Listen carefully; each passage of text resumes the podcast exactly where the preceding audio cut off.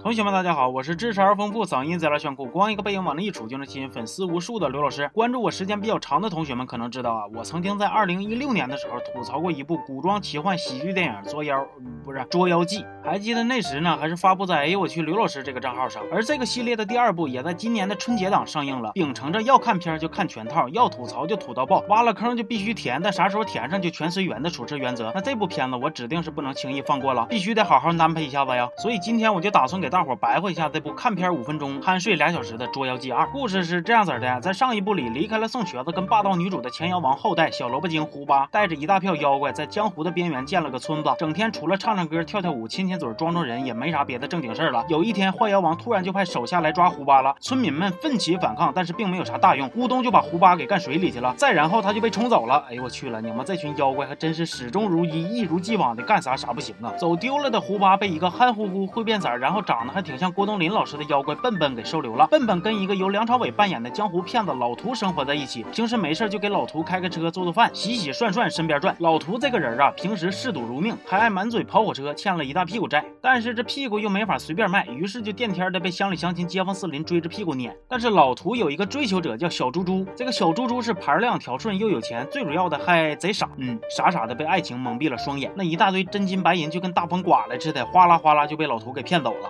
但是毕竟这个兔子急。了也咬人，一怒之下的小猪猪给老图下了最后通牒，要么还钱，要么结婚。老图一听就不乐意了，那要是这么整，你们干脆给我一刀！不过架不住人家小猪猪是一片真诚，痴心绝对呀。他答应老图，只要老图把胡巴给他找来，之前账就两清，而且又又又给了老图一百两。哎，你这只小兔子算是彻底被人吃到连渣都不剩了。怎么可以吃兔兔？兔兔那么可爱。看到这儿我就有点不懂了，小猪猪啊，小猪猪，你说你有颜有钱有气场，为啥非要一股脑的就倒贴这个江湖骗子呢？长得帅了不起呀！潇潇洒洒的给我潇洒的相机，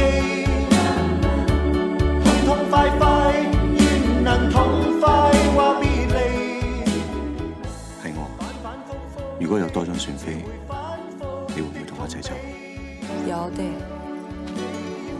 有的。话分两头，这个宋瘸子带着霸道女主继续在找爹的路上四处漂泊。他们来到了宋瘸子他爹失踪前工作过的单位天师堂，认识了一个狂帅酷炫拽的大法师云哥。云哥表示啊，传说人妖之呃这个人跟妖之间的关系啊，只有胡巴这个小妖精才能改变。他希望找到这只小妖，但其实这个云哥是坏妖王派来抓胡巴的反派，他就是想利用这夫妻俩把胡巴给抓住。我知道有同学看到这儿估计要怪我剧透了。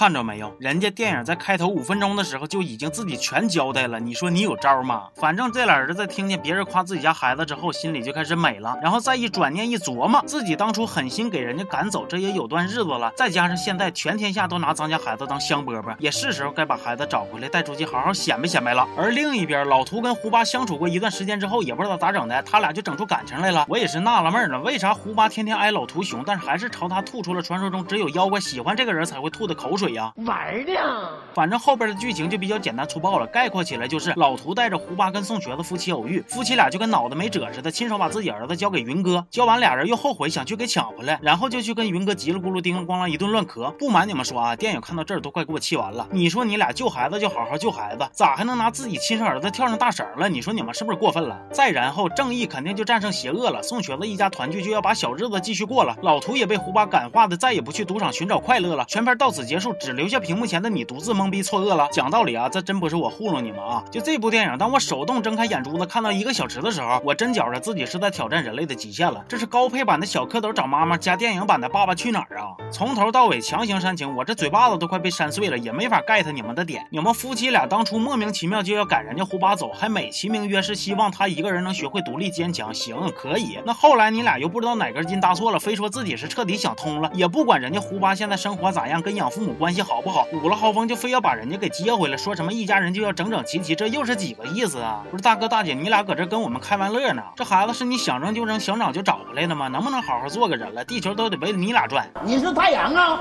要我说，这得带着一个多返老还童的脑子，才能拍出这样一部每个情节安排、剧情发展、故事转折都能尬出天地的电影啊！是胡巴是挺萌，那我要想看萌的，我直接就去网上吸吸小猫小狗好不好啊？看在加上我预感《捉妖记》还要拍三呢，让我替广大观众说一声谢谢啊！